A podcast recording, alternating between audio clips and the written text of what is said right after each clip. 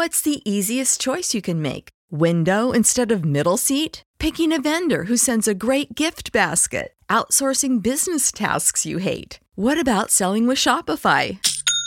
Whether you're selling a little or a lot, Shopify helps you do your thing, however you cha-ching. Shopify is the global commerce platform that helps you sell at every stage of your business. From the launch your online shop stage to the first real life store stage, all the way to the did we just hit a million orders stage. Shopify's there to help you grow. Whether you're selling scented soap or offering outdoor outfits, Shopify helps you sell. Wherever and whatever you're selling, Shopify's got you covered. Sign up for a $1 per month trial period at shopify.com slash try. Go to shopify.com slash try now to grow your business, no matter what stage you're in. Shopify.com slash try. Revived Thoughts is a production of Revive Studios.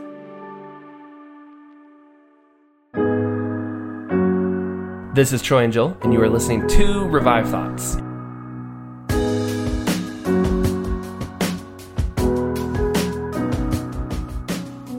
But Christ, the repairer of Satan's evil doing, assumes manhood in its fullness, not as a disguise, but completely, and saves man and becomes the greatest example of us all. Every episode, we bring you guys a different voice from history and a sermon that they delivered today. We're listening to Gregory of Nyssa. We're going back. This is preached in the year 383 in Cappadocia, and this sermon would be preached during a festival, a festival called Epiphany. Joel, we have been doing this for over two years. Yeah. Which means we have brought sermons from men who are on pretty much every continent. Mi- minus Antarctica. minus Antarctica. So if you guys know of anybody, you know, a good preacher Yeah. from the past whose sermons are found in Antarctica, let us know.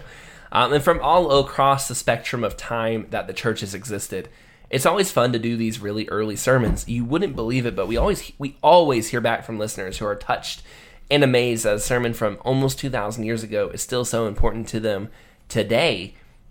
But we also always warn our listeners that things were different back then. The church was working through core ideas and beliefs, and that the people, you know, the way they thought and talked were just different.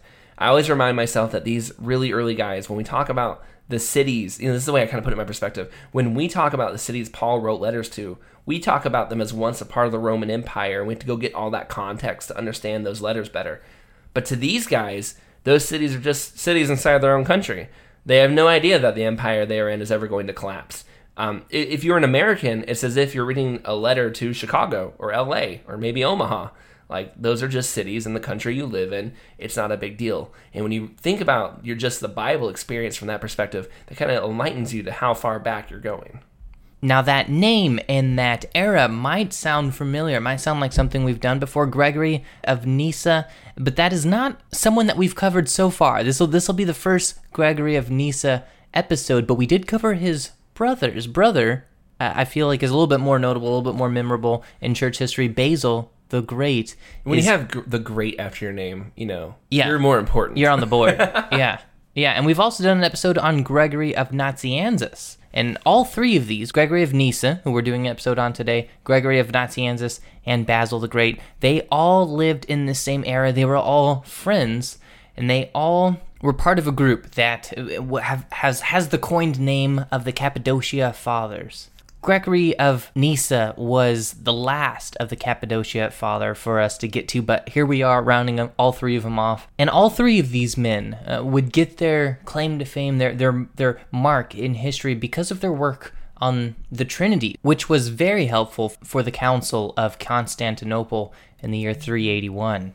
The name Cappadocia itself is kind of an interest is kind of interesting because Cappadocia is actually mentioned twice in the New Testament. The first time it's at Pentecost as we see people from Cappadocia are there. And also in 1 Peter it's mentioned as well as there's exiles that are from Cappadocia. If you're wondering where it is, it's between Israel and Europe in a portion of Turkey. And you hear that, you know, it's it's between Israel and Europe. You hear that was mentioned in the New Testament. It'd be understandable if you were to think that there were lots of Christians there, but there really aren't. The church really never took hold there, partially due to the intense Roman persecution It didn't even get its first bishop until the end of the second century in the year 250, and that was one bishop that was appointed to a town inside Cappadocia called Caesarea. And th- that church had 17 members. So this was a really, really small, really uh, just unreached. Uh, I mean, again, Christianity really just didn't take hold in that area. Once persecution settles down, the families that had persevered in the faith, they were kind of seen as the, the founding families of the churches, and, and they were given precedence and leadership positions. They were just kind of the assumed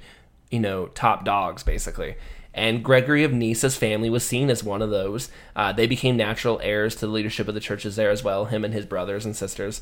Uh, we talked in Basil's episode how it was their sister turning to Christ that inspired the rest of the family to really take hold of their faith. It had a profound effect on all of them.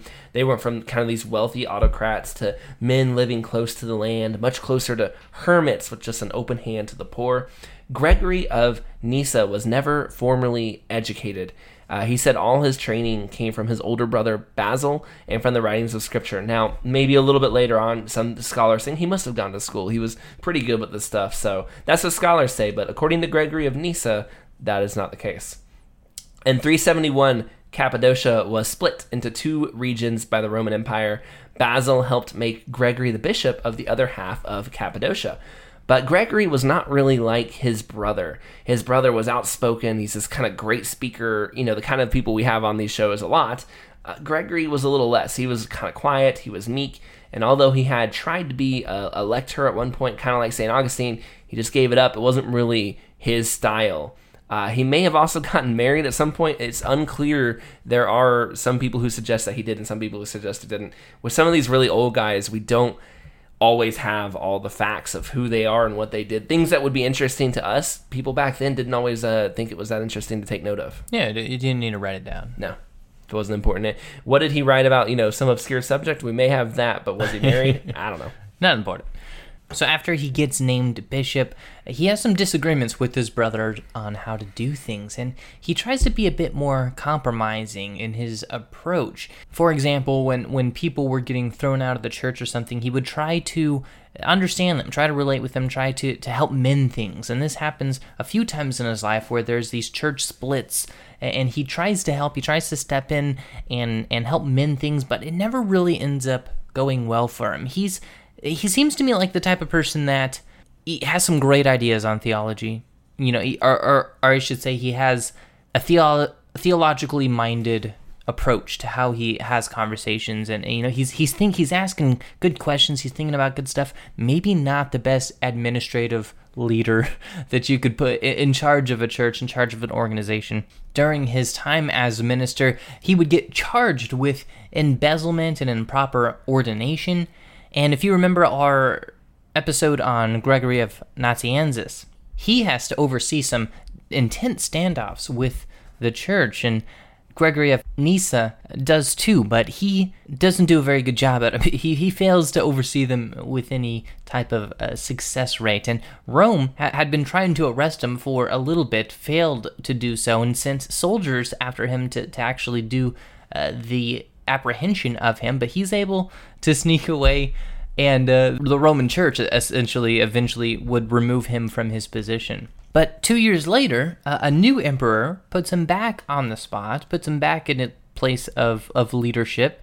Basil would actually end up dying. And even though Gregory was not seen as nearly as influential as Basil was, he did end up taking over a lot of Basil's duties. You know, things are starting to look better for him as he starts to get involved uh, during this time, taking over Basil's duties, doing a little bit of a better job, and he starts to get involved with defending the Nicene Creed opponents and attacks on the Nicene view of the Trinity are kind of going up all over the empire again. Even though the Creed of Nicaea was written in 325 at that council, it had to be kind of reaffirmed again and expanded on and once again put down in 381 and the second council on that. And Gregory of Nyssa, he was a really big proponent. He really helped get the Nicene Creed, you know, good defenses, good theology, good things written and preached on the subject.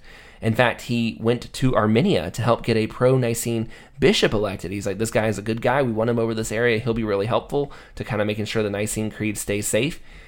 But somehow, and in just an, only a way that Gregory of Nyssa could live his life, he ended up getting elected there instead. And he didn't really want to seem like he wanted to do it. he specifically said, like in his personal letters and thoughts, he didn't really care for that area that much. And not long after he gets the position, opponents start to attack him. And a few months later, he just kind of leaves. And it, some people think that his one of his other brothers end up becoming the leader there. It's hard to tell. He then gives a sermon at the Council of Constantinople. This seems to be where he shines with sermons and preaching, that kind of side of the work. And it's a real rallying. People love it. It's great. Um, he then was seen as so good at that that when another great preacher died, they called him in to be a uh, the, the one who gives his eulogy. And that went really well. This is, again, where he's shining at his, his ability to just preach the word of God and make God known to people. Um, later in his life, he is sent to Arabia to help find a resolution to who would be the bishop there. There seemed to be a you know, conflict between these two people of who were supposed to be bishop. They sent him there, and he was unsuccessful as he seems incapable of making peace at all. And after he died around the year 394, there still had not been decided who the bishop was supposed to be there. I don't even know why you would have sent him because he seems pretty bad at this side of the job. Uh, his later years were just marked with conflict. People questioned him on everything, and he just seemed like he was always in fights with his over how he, you know, his life and over theology all the way to the end of his days.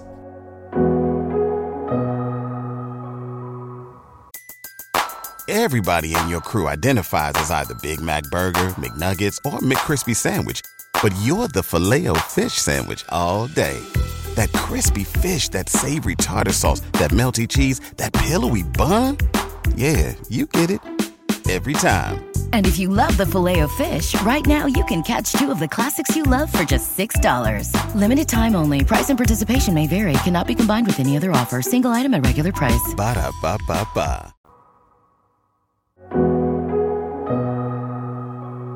This time period in the 300s was marked with conflicts over theology, and Gregory was not immune to those fights. But what Gregory is remembered far most for in today's day and age is his push for explaining and talking about the Trinity. He's also remembered for uh, a book he wrote about Moses, and this work challenged people to give up their emotional desires for things of higher thought life, right? He wanted to encourage people to be thinkers and not aim for things of this world. He's also one of the earliest theologians to really talk about and flesh out God's limitlessness, his infiniteness. That a perfect God of the Bible was limitless in each of his attributes, and that everything spoken or described in the Bible by God was only in part. As, as humans are not infinite, we can't fully understand, we can't fully grasp, and we can never uh, fully understand the Bible while, while we're still in, in our human form. But as with everyone, uh, he's he's also has issues that are contested that, that he talked about.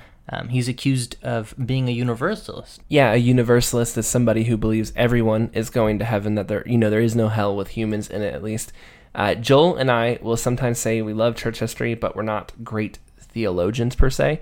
Uh, we usually use this line when there's a theological issue we do not fully understand. And Gregory of Nyssa's universalism is definitely one that went beyond my scope and time to fully comprehend or spend the time researching to fully grasp why they say he's a universalist.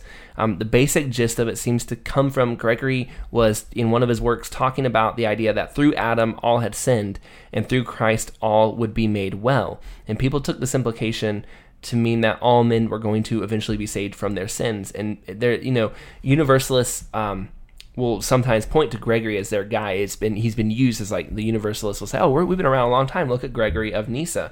And so, to a degree, part of it comes from just them adopting him into their fold.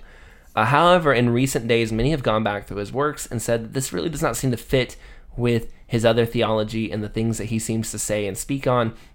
He definitely held, as many Catholics did at that time, as many of the theologians from the era that we like did, to a purgatory that would refine uh, people by fire but would every single person be refined by that fire? I found several quotes of his that talk about punishment for those who don't believe. There's certainly ambiguity and uh, uncertainties, a little vague. And scholars who are relooking into Gregory are asking the question if it, it, maybe we've been assuming him wrong and that this is not exactly true, especially because the Catholic Church itself did not believe that he was a Universalist, has never held him to be a Universalist, and he's you know obviously one of their guys in a sense. Uh, Basil, his brother, was also definitely not a Universalist, so he would have really broken from his brother in rank on this one. Um, and, and, we don't see maybe the evidence too, but you might come from this perspective. You know, we at Revive Studios certainly reject a universalist perspective on Scripture and would not even really put that forward if we thought that was something he really proclaimed and, and we preached about a whole lot. Um, we believe there's definitely a lot of incredulity and a lot of enough reason to believe that's probably not an accurate read on his beliefs. But if this possibility makes you uncomfortable, if you if you we understand, if you think you know, I don't even want to take the chance that I'm hearing that, um, got a sermon for you. You might like Lemuel Haynes, Universal Salvation. it's a really early one uh, where Lemuel Haynes, this African American you know Puritan preacher they call him from the just the late 1700s, early 1800s, he completely rips on Universal Salvation. That's much more close to what Joel and I believe completely on that. So go go check that one out if you're if you're just not digging this one. Um, but I, I, think there's a lot of good reasons to believe that that's not it. That that's more of a group of people taking him in more so than his actual beliefs. All right. So, despite all of the contentions and tough life, Gregory of Nyssa preaches this sermon about baptism and what God does during baptism. This sermon is a powerful sermon that looks at how God uses water, an everyday object, to bring life to his people.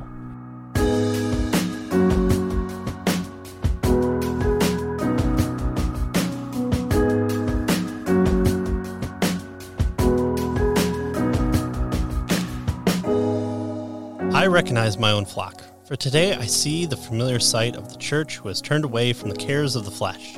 You come together in your large numbers for the service of God.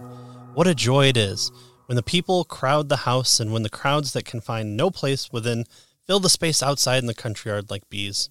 For some bees work hard inside the beehive, and others labor on the outside of the beehive. So do my children. Never abandon that zeal. For I confess that I feel a shepherd's love, and I wish, when I am set upon this watchtower, to see the flock gathered round around the mountain's base. And when it happens to me, I am filled with wonderful passion, and speak with more pleasure in my sermon, as the shepherds do when they see their flocks. But when things are not like this, and you are straying off into the distance, as you did lately on the Lord's day, I become troubled. And I consider the question of leaving here, and seek the Mount Carmel, like the prophet Elijah or for some cave all alone might be better. For men in depression, they naturally choose loneliness and solitude. But now, when I see you crowding around here with all your families, I am reminded of the prophetic saying that Isaiah proclaimed long ago. When addressing the coming of the church with her good and numerous children, Who are these that fly as a cloud, and as doves with their young to me? Yes, and he adds and says, The place is too straight for me, Give me a place that I may dwell. Isaiah 49:20. For these predictions, the power of the Spirit was making reference to the populous church of God, which was afterwards to fill the whole world from the end to end of the earth. But now that the time has come and bears in its course the remembrance of the holy mysteries, purifying man, mysteries which purge out from soul and body even that sin which is hard to cleanse away and which brings us back to the goodness of our first state with God.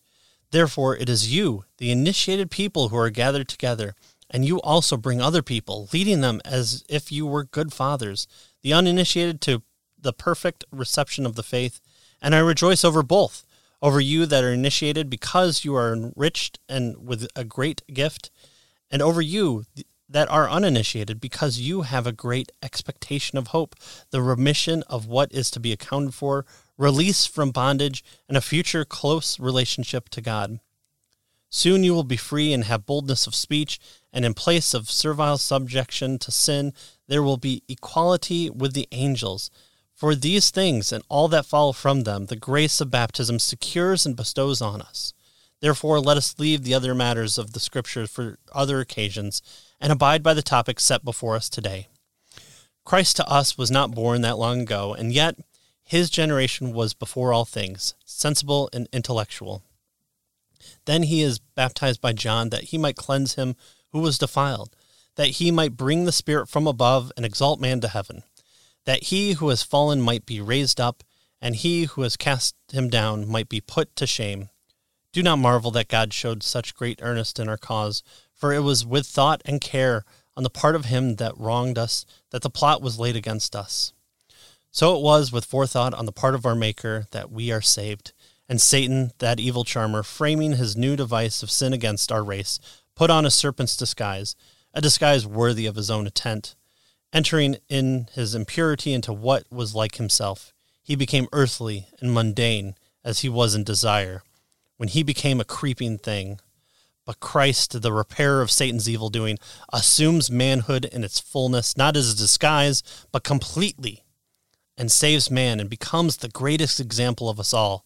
He sanctifies the first fruits of every action, and to leave to his servants no doubts in their zeal for the faith. Belief then is a purification from sins, a remission of trespasses, a cause of renovation and regeneration. By regeneration, understand regeneration conceived and thought, not discerned by bodily sight. For we will not, according to the Jew Nicodemus and his somewhat slow thoughts, change the old man into a child. And we do not form a new man from one who is wrinkled and gray haired to, to a baby, as if we put back the man again into his mother's womb.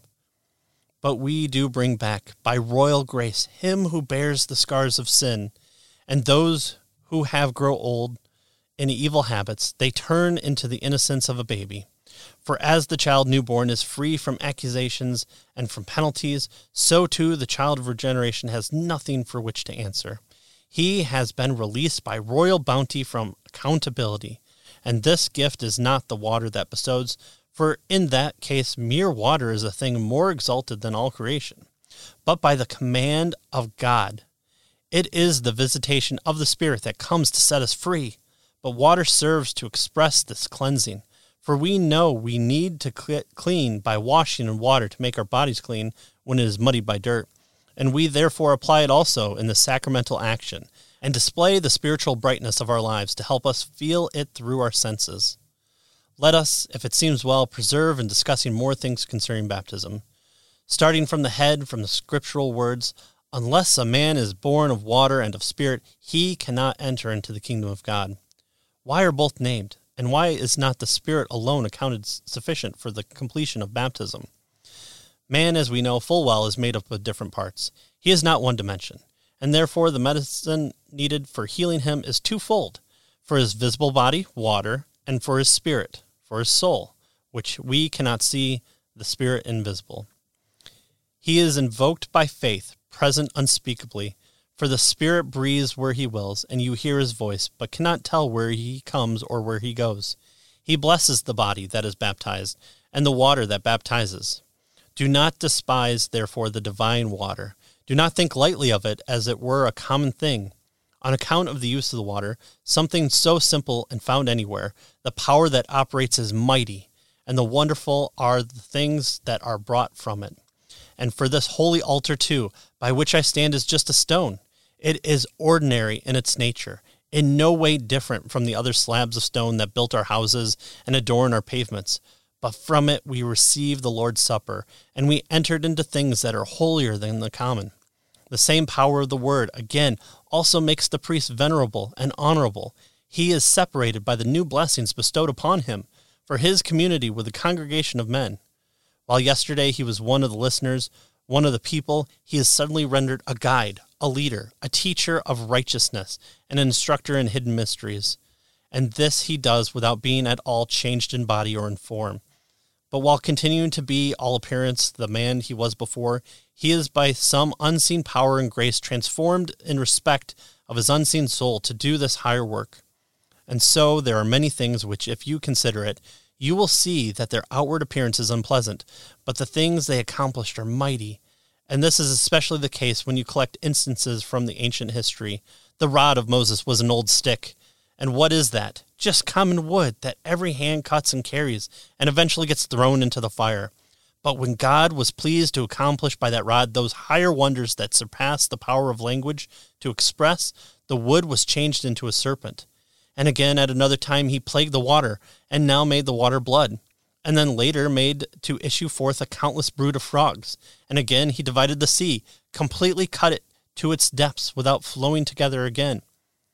Likewise, the mantle of the one of the prophets, though it was but a goat skin, made Elisha renowned throughout the whole world.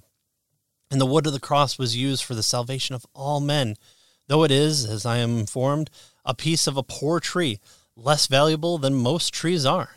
So a bramble bush showed to Moses the manifestation of the presence of God. So the bones of Elijah raised a dead man to life. So clay gave sight to him that was blind from the womb. And all these things, though they are matter, without soul or sense, were made the tools for the performance of the great marvels brought about by them. After they received the power of God, now by a similar line of reasoning, water also, though it is nothing but just water, renews the man to spiritual regeneration. After the grace from above hollows it to speak concisely everywhere. The power of God and his operations are always incomprehensible and incompatible of being reduced to rules by man. For he easily produces whatever he wills, while concealing from us a shred of knowledge of his methods. Here also the blessed David, applying his mind to the magnificence of creation, spoke that verse which is sung by all O Lord, how manifold are your works! In wisdom have you made them all. The wisdom he was able to perceive, but the art behind the wisdom he could not discover. Let us then leave the task of searching into what is beyond human power and seek that which shows signs of being partly within our understanding. What is the Lord's command? Baptizing them in the name of the Father, the Son, and the Holy Spirit. Matthew 28 19. How in the name of the Father? Because he is the primal cause of all things. How in the name of the Son? Because he is the maker of the creation. How in the name of the Spirit?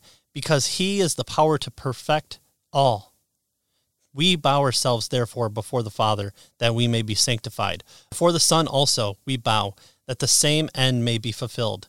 We bow also before the Holy Spirit, that we may be made what he is in fact and in name. There is not a distinction in the sanctification in the sense that the Father sanctifies more, the Son less, the Holy Spirit uh, in a lesser degree than the other two. Why then do you divide the three persons into fragments of different natures and make three gods, different than one another, while from all of you do receive one and the same grace? As, however, examples always help an argument become more vivid to the hearers, I propose to instruct the mind of the blasphemers by an illustration explaining by use of earthly and lowly matters those matters which are greater and invisible to the senses. If it were you to fall into captivity among enemies, and were chained in misery to be groaning for that ancient freedom which you once knew, and if all at once three men who were noble men and citizens in the country of your tyrannical masters set you free from the constraints that lay upon you, if they pay your ransom equally and divide the cost of the money equally among themselves, wouldn't you view the three alike as benefactors and make repayment of the ransom to them in equal shares? Since the trouble and cost of your behalf was the same to all of them, this we may see, so far as illustrations go, for our aim with it is not to render a perfect account of faith. Let us return to our main point. I find that not only do the Gospels, written after the crucifixion, proclaim the grace of baptism, but even before the incarnation of the Lord, the ancient scripture everywhere prefigured this likeness of our regeneration. It is not clearly spoken in its form, but foreshadows were there of the love of God to man. And as the Lamb was proclaimed by anticipation and the cross was foretold by anticipation, so also was baptism. For it was shown by action and by word. Let us recall its types to those who love good thoughts worth remembering. Hagar, the handmaid of Abraham, whom Paul treated allegorically in reasoning with the Galatians, is sent from her master's house by the anger of Sarah. For a servant suspected in regard to her master is a hard thing for lawful wives to bear. She was wandering in desolation to a desolate land with her child Ishmael at her breast. And when she was in dire straits for the needs of life, and soon was herself ready to die, it was then an angel unexpectedly appeared and showed her a well of living water.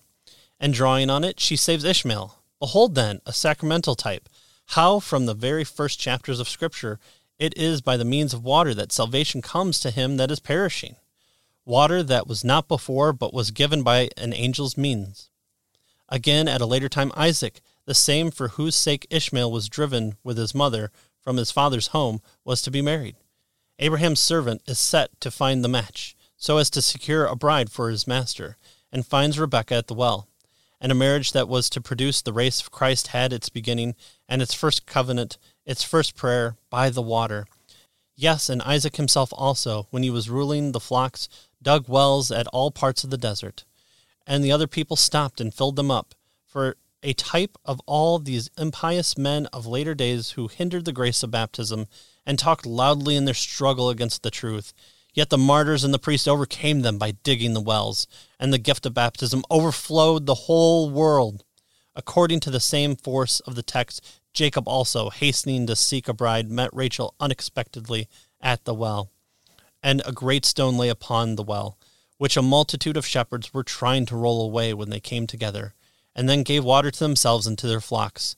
But Jacob alone rolled away the stone and watered the flocks of his future spouse. Here we see, I think, a shadow of what would come. For what is the stone that is laid but Christ himself? For of him Isaiah says, And I will lay in the foundation of Zion a costly stone, precious and elect. And Daniel likewise, a stone was cut out without hand, that is, Christ was born without a man. For as it is a new and marvelous thing that the stone should be cut out of the rock without a hewer of or stone cutting tools, so it is a thing beyond all wonder that an offspring should appear from an unwedded virgin we see lying upon the well the spiritual stone, Christ concealing in the deep and in mystery the water of regeneration. But Jacob both draws up the water and gives drink to the sheep of Rachel. Add to this also the history of the three rods of Jacob. For the time when the three rods were laid by the well, Laban the pagan became poor, and Jacob became rich and wealthy in herds.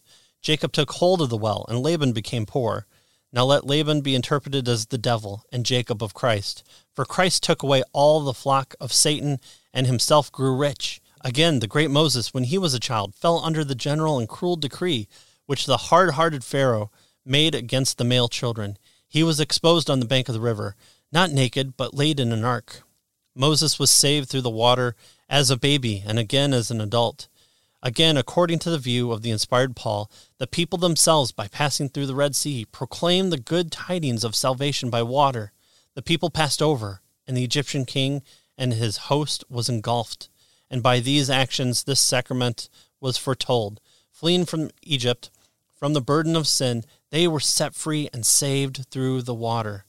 But the devil, with his own servants, I mean, of course, the spirits of evil, are choked with grief and perish. Even these instances might be enough to confirm our present thoughts on baptism being foreshadowed, but the lover of good thoughts must yet not neglect what follows.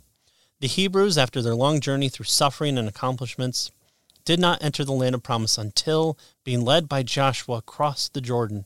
And then we have the marvelous sacrifice of the old Tishbite Elijah that passes all human understanding.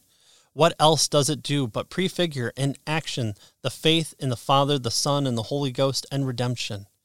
For when all the people of the Hebrews had trodden underfoot the religion of their fathers and fallen into the error of paganism, and their king Ahab was deluded by idolatry by the evil wife Jezebel, Elijah sacrificed to God.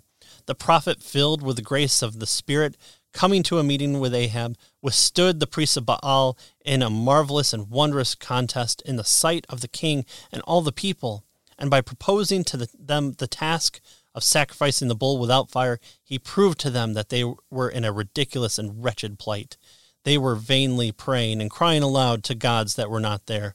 At last, himself invoking his own and true God, he accomplished the test, proposed with further exaggerations and additions. For he did not simply by praying bring down the fire from heaven upon the wood when it was dry, but challenged and showed the attendants to bring abundance of water. And when he had three times poured out the barrels upon the wood, he kindled at his prayer the fire from out of the water. Even though water worked against the fire, he wanted to show with superabundant force the power of his own God. Now, by that wondrous sacrifice, Elijah clearly proclaimed to us the importance of baptism that would later come. For the fire was kindled by water poured upon it, so that it was clearly shown that where the water is, there is the kindling, warm, and fiery spirit that burns up the ungodly and brightens the faithful. Yes, and again, his disciple Elisha, when Naaman the Syrian, who was diseased with leprosy, had come to him for healing, cleanses the sick man by washing him in the Jordan clearly indicating what should come, both by the use of water generally and by the dipping in this river in particular. For Jordan alone of rivers, receiving in itself the first fruits of sanctification and benediction, conveyed in its channel to the whole world the grace of baptism. For in that river that Christ was baptized, these then are indications indeed an action of regeneration by water representing future baptism. Let us, for the rest, consider the prophecies of it in the words and language. Isaiah cried, saying, Wash you, make you clean, put away evil from your souls. And David, draw near to him and be enlightened, and your faces will not be ashamed. And Ezekiel, writing more clearly and plainly than them both, says, And I will sprinkle clean water upon you, and you will be cleansed from all your filthiness, and from all your idols will I cleanse you. A new heart also will I give you, and a new spirit will I give you, and I will take away the stony heart out of your flesh, and will give you a heart of flesh, and my spirit will I put within you.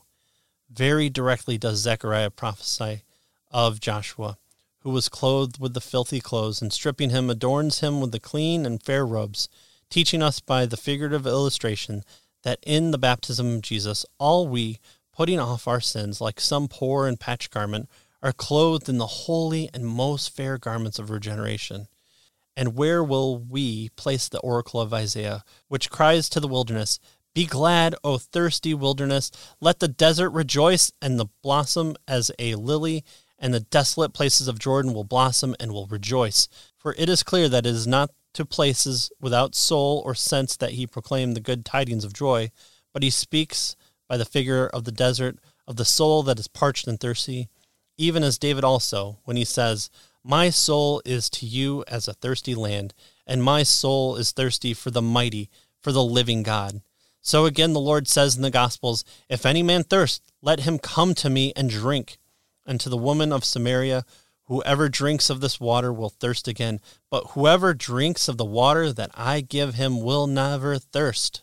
John 4 13 through 14. And so is the Jordan glorified by regenerating men and planting them in the paradise of God. And of them, as the words of the psalmist says, ever blossoming and bearing the flowers of virtues. The leaf will not wither, and God will be glad, receiving their fruit in due season, rejoicing like a good planter in his own works. And the inspired David foretelling also the voice which the Father uttered from heaven upon the Son at his baptism wrote in his book that passage The voice of the Lord is upon the waters, the voice of the Lord in majesty. But here we must make an end of the testimonies from the divine scriptures, for this sermon would go on indefinitely if one should seek to select every passage in detail. But do you all show me the change in your ways that you should follow baptism, and make known by the purity of your conversation the difference affected by your transformation for the better? For those things which are before our eyes, nothing has changed. The characteristics of the body remained unchanged, and the outside nature of your body is not changed by baptism. But there should certainly be some proof by which we may recognize the newborn man, discerning by clear tokens the new from the old, and these, I think, are to be found in the intentional motions of the soul, which separates itself from its old customary life and then enters a new way of conversation and will clearly teach those acquainted with it has become something different from its former self, bearing in it no token by which the one self was recognized. This is the mode of the transformation. The man that was before baptism was wicked, covetous, stealing the goods of others, a reviler, a liar, a slanderer, and all that is like these things, and lived the consequences of them. Let him now become orderly, sober, content with his own possessions, and giving from them to those in poverty, truthful, courteous, loving. In a word, following every good course of conduct. For as darkness is dispelled by light, as shadows disappear as light grows, so the old man also disappears when adorned with the works of righteousness. You see how Zacchaeus, by the change of his life, slew the tax collector making fourfold restitution to those whom he had unjustly damaged. And the rest he divided with the poor, the treasure which he had once gotten before by ill means from the poor whom he oppressed. The evangelist Matthew, another tax collector of the same business with Zacchaeus, at once after his call changed his life as if it had been a mask he took off. Paul was a persecutor, but after the grace bestowed on him, an apostle, bearing the weight of his chains for Christ's sake chains he once carried from the weight of the law, but now bore for the use of the gospel. So you should be changed in your regeneration. So you need to blot out your habits that tend to sin. So the sons of God must show change in their conversations. For after the grace is bestowed, we are called his children, and therefore we must emulate our Father's characteristics. That by behaving and framing ourselves to likeness of our Father, we may appear true children of him who call us to the adoption according to grace. For the wayward son and the disloyal son, who does not grow up to be noble like his father in deeds, is a sad reproach to the children of God. Therefore, I believe that the Lord Himself, laying down for us in the gospel the rules of our lives, uses those words to His disciples Do good to them that hate you. Pray for them that despitefully use you and persecute you, that you may be the children of your Father which is in heaven. For He makes His sun rise on the evil and on the good, and sends rain on the just and the unjust. For then He says they are sons when in their own ways of thought, they are fashioned in loving kindness towards them, after the likeness of the Father's goodness. It is the works after the dignity of adoption that the devil plots most intensely against us, pining away the envious glances when he beholds the beauty of the newborn man, who is earnestly moving towards the heavenly city, from which the devil fell, and he raises up against us fiery temptations, seeking earnestly to ruin us of that second adornment, just as he did of our first state in the garden. But when we are aware of his attacks, we will repeat to ourselves the apostolic words as many of us who were baptized into Christ were baptized into his death. Romans 6 3. Now, if we have been conformed to his death, sin from now on is surely a corpse, pierced through by the javelin of baptism, just as that fornicator was thrust through by the zealous Phinehas. Numbers 25, 7 through 8. Flee therefore from us, ill omened one, for it is a corpse you seek to ruin, one long ago joined to you, one who long since lost his senses for pleasure. A corpse is not captivated by wealth. A corpse slanders no one. A corpse does not lie, snatches not at what is not its own, reviles no one who encounters it. My way of living is regulated by another life. I have learned to despise the things that are in this world, to pass by the things of the earth, to hurry to the things of heaven. Even as Paul explosively testifies that the word is crucified to him and he to the world. These are the words of a soul truly regenerated. These are the utterances of the newly baptized man who remembers his own profession to give up the world and to cling only to Christ. We will do well in what remains to end our discussion by turning it to the loving giver of so great a blessing, offering to him a few words as the requirement of great things. For you truly, O Lord, are the pure and eternal fount of goodness, who justly turned away from us, but in loving kindness had mercy upon us. You hated and were reconciled. You cursed and blessed. You banished us from paradise and recalled us back to it. You stripped off the fig tree leaves and unseemly covering, and put upon us a costly robe.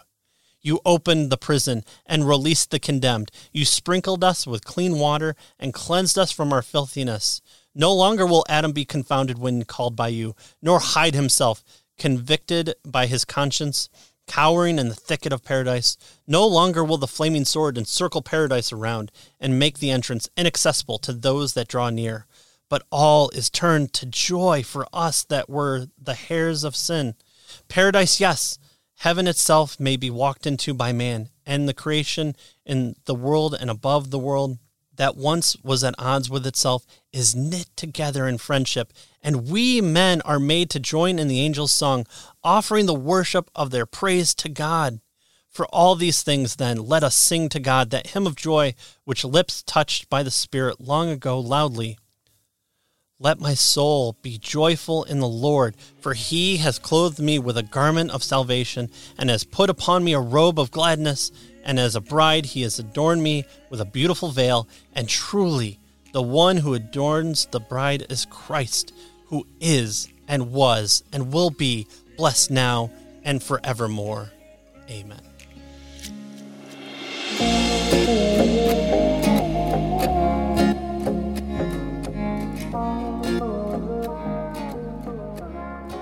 I hope you enjoyed this sermon. I did. It's fun. I love doing sermons from these really, really back there guys. Just hearing people talk about our faith, the same faith that we have today that is living in our hearts. and just hearing and thinking about people who just so long ago were living for that at a time, honestly, when it was harder to live for it um, in some ways. Uh, there was more persecution certainly during that era. I mean, these are the children, uh, grandchildren of people whose whose mother had actually been killed. Gregory of Nyssa's grandmother had been persecuted and killed for the faith. And so to hear them talking about this God that we serve and how he's a life giver, to hear how water is used as a life giving, to hit some of the examples he used in the Old Testament of water that gave life, you know, Jacob's wells, that's not one that you usually go to uh, when you think of you know the the great works of God, yeah, I think he did a really good job, and it just reminded me, and I think the whole point of the sermon was, you know, these objects, water, um, you know, bread, they in them of themselves are not some special, super magical thing, absolutely not, but these simple objects in God's hands can be great things, can be life giving things. And in the same way, when we are surrendered to God and when we are fully used by Him, we are also, in a similar way, kind of used as God, used by God, and um, we can help give life to those. We can share the you know the water of life to others and, and give that out. And that's I just think it's a really cool idea he had, and I hope it was encouraging to you as you listen to it as well.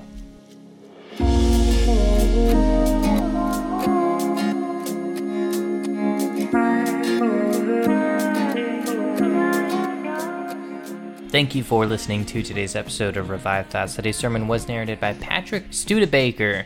Patrick is one half of the Cave to the Cross podcast. He does that with his mentor, Tony. He also runs a multimedia and website development business supporting small churches and Christian creators. He lives in South Michigan with his wife and two girls. He also likes watching bad sci fi B movies. Thanks again for Patrick uh, narrating this episode. And Patrick has narrated episodes for us before, so if you want to check out some of his earlier work, you may recognize him from such episodes such as Gregory of Nazianzus, which was another episode he did for us. So he, he's done two of the three. It's, it's hard to read these old ones. They're, yeah, give him credit. Definitely uh, say thank you, Patrick, in the comments somewhere or something like that if you can, because that's a it's not easy to do. We would absolutely love it if you uh, shared this episode with a friend, told some people about it, shared another episode you love of Revived Thoughts, uh, just kind of got the word out on what we're doing here.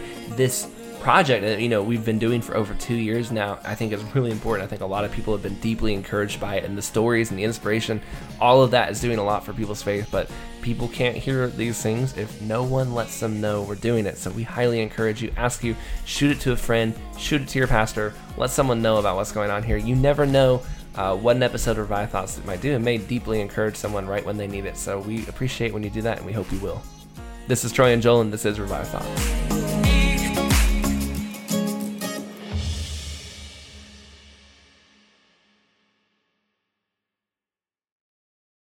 Get ahead of postage rate increases this year with Stamps.com. It's like your own personal post office. Sign up with promo code PROGRAM for a four week trial plus free postage and a free digital scale. No long term commitments or contracts. That's Stamps.com code PROGRAM.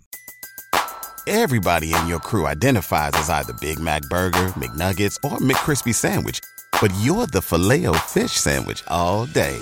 That crispy fish, that savory tartar sauce, that melty cheese, that pillowy bun. Yeah, you get it every time. And if you love the filet of fish, right now you can catch two of the classics you love for just $6. Limited time only. Price and participation may vary. Cannot be combined with any other offer. Single item at regular price. Ba da ba ba ba.